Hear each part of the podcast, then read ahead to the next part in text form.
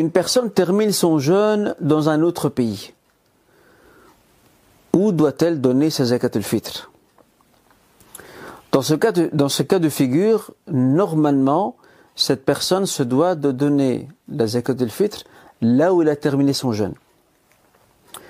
Ceci, si bien entendu le pays où elle se trouve euh, a la connaissance de, la présence des pauvres, de gens indigents.